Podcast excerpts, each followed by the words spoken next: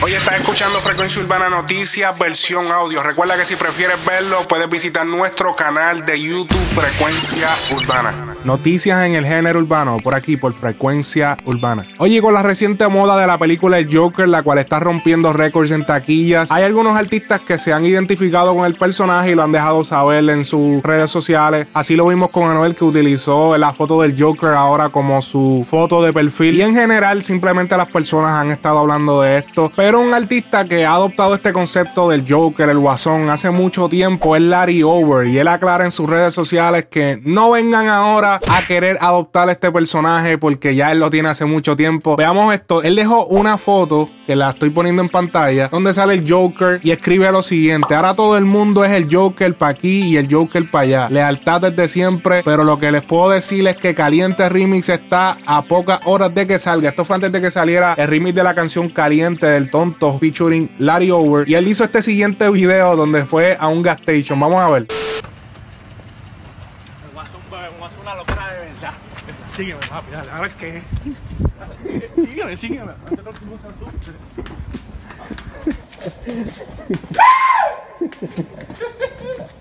¡La puñeta llegó el guasón, güey! ¡Ya salió caliente! ¡Está vacío, muñequeta! ¡Y la bota, la bota, la bota!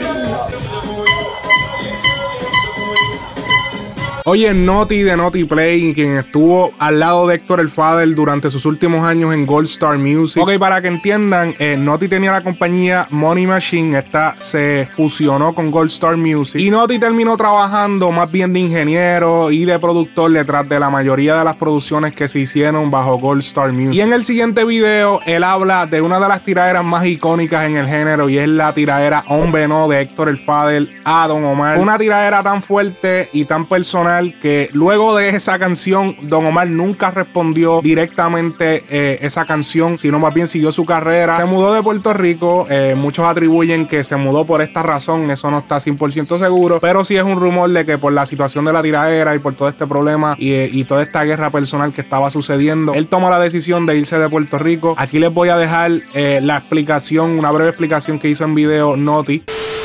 Esta es la combinación perfecta de drama, tragedia, comedia. Y cuando tú te pones a pensar bien, es triste, una mierda bien triste. Tienes a dos tipos que le dieron un gran reconocimiento, un reconocimiento mundial al género del reggaetón. Una guerra bien personal, tú sabes, y bien pública. Y nosotros, pues, tú sabes, quizás yo en aquel momento no lo veía como que... Para mí era lo que yo tenía que hacer, o sea, eso era parte de lo que yo tenía que hacer, era mi responsabilidad. Pero también, ahora cuando yo pienso que tuve prácticamente 50 y pico de días ahí metido con Rifo, Lele, Meca, yo. Después de venir de hacer Corsa en la Familia, Rompe Discoteca, Bad Boy, y ahora esto también se sentía como... como otro disco más. Y no es que, ya, no quiero parecer que ya, lo que yo liqueo, pero estaba cansado, como que ya el empuje no daba más. No sé si era que me sentí un poquito infeliz porque no estábamos haciendo realmente lo que yo quería que estuviera pasando, pero pues me sentía como que no estaba satisfecho. Y a mí, hombre, no fue como el terremoto que abrió la grieta en el piso de Gold Star en los tiempos de Héctor, por supuesto. Y por esa grieta, por ir para abajo, empezaron a caer las cosas. No fue fácil, tú sabes.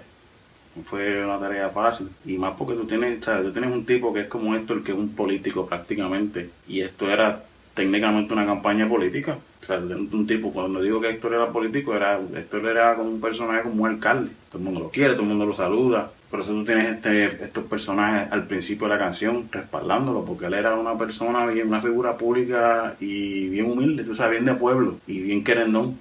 Y esto era prácticamente como una campaña política donde nosotros estábamos buscando cada esquina, cada movida que pudiéramos planear para que nosotros fuéramos el partido ganador, por decirlo así, ya que me estoy refiriendo a la política. Pero es drenante, tú sabes. Te drena la energía, te drena el espíritu, lo que no es fácil, lo que estás haciendo. Y sí, el plano de la producción musical es bien importante, porque los detalles, la perfección, esa malicia de producción, es la malicia de producción de Money Machine, es la malicia de producción de Meca, de Riffo, mía, que está detrás de la magia, de los cambios. Sí está la astucia de Héctor al 100%, porque Héctor es el que está dirigiendo esta campaña, ¿verdad? Y él es el que está detrás de todas las ideas, él está en la libreta, pero Héctor está también, estamos nosotros, quita esto, pongo aquí. Proceso bastante largo. A mí me alegra, tú sabes, en alguna parte, ¿sabes? Porque no es tampoco justo para Don, por lo que tiene que pasar, porque tú sabes, no es fácil. Pero sí, para mí es un medio orgullo saber que Soleo y creación de nosotros es considerado uno de los más grandes clásicos de historia, no el mejor. Porque a la gente le encanta pelear y discutir, ah, esta es la mejor, no es la mejor. Para mí no es la mejor, pero es la más personal, tú sabes. Eso sí hay que dejarlo claro. Y el hecho de que el tiempo que se pasó, tú sabes, produciendo. Por eso es que es el clásico, ¿verdad? Y esto yo lo hago, ¿verdad? Como parte de quizás una terapia psicológica para mí. Son cosas que yo tenía que soltar. Y las voy soltando por aquí con ustedes, las comparto con ustedes y me siento mejor, o sea, me siento como no más tranquilo ni eso, porque llevan muchísimos años de esta mierda. Pero, sí, es un alivio poder contarle a ustedes estas historias y esta mierda.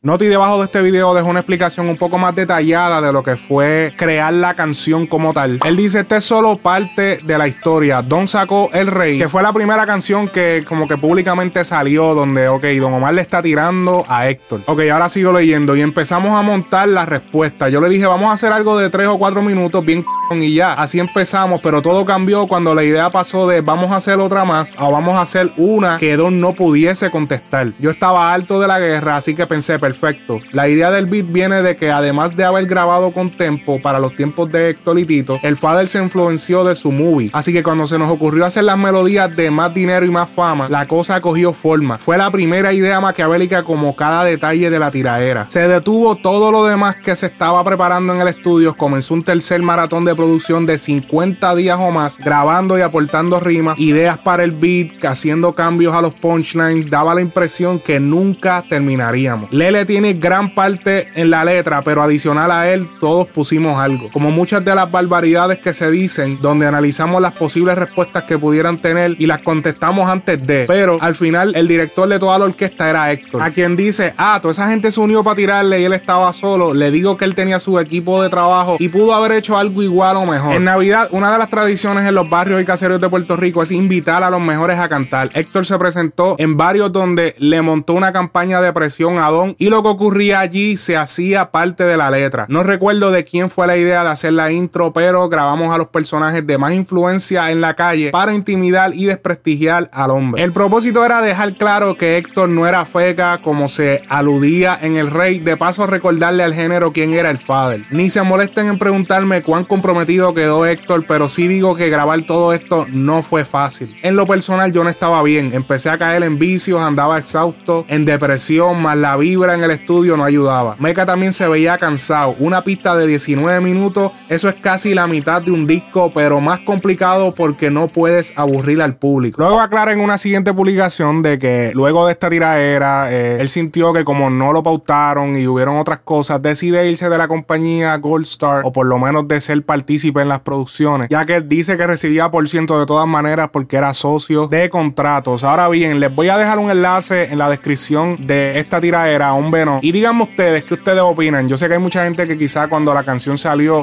no tenían la edad, o no sé, no estaban pendientes al género. Los que sí, pues bien, díganme en los comentarios qué opinan de esta canción, si fue una de las más memorables, la mejor tiraera, fue charra, no te gustó. Déjame tu opinión en los comentarios. Hoy al parecer el featuring del Alfa y Lil Pump es una total realidad, y esto debido a que salió un video del Alfa recibiendo a Lil Pump en el aeropuerto. Esto puede significar que van a grabar el video. Véanlo a continuación.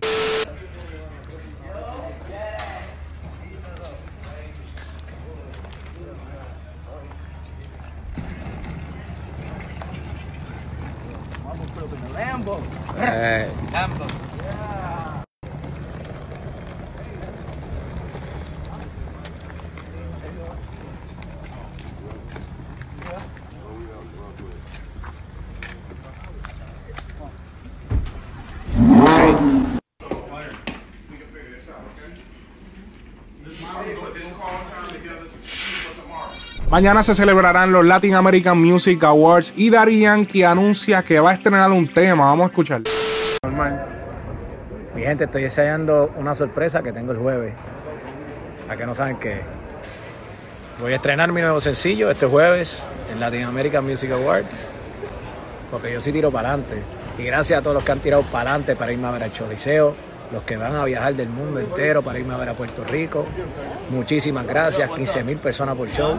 Increíble, no me lo esperaba. Así que estoy súper agradecido con eso. Así que gracias a toda mi gente. Yo voy a seguir tirando para adelante. Igual.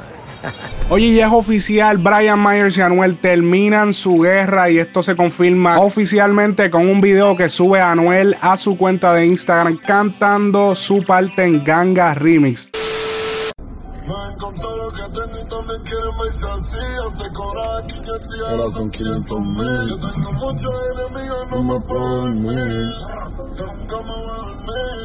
Ahora sé que yo ando con mi ganga. Al almero le compramos los herri y los hacas. Si te sientas en el cuello te mueres si trata. Aquí me niego que ahora los tíos se trancan. Por eso es que yo ando con mi ganga. Al almero le compramos los herri y los hacas. Si te sientas en el cuello te mueres si trata. Aquí me niego que ahora los tíos se trancan.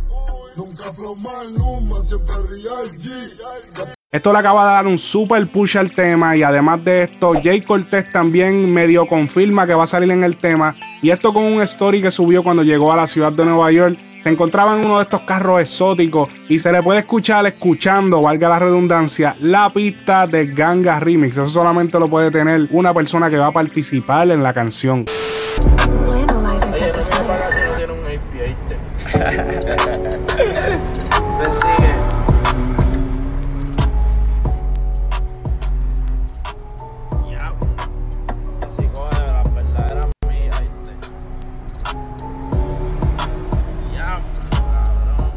Oye, Bad Bunny se presentó en los premios Awards.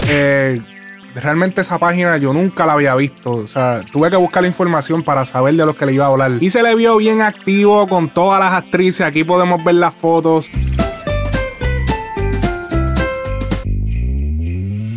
Y no fue que se le dio ningún tipo de reconocimiento ni nada. Bad Bunny simplemente fue contratado para ir a cantar.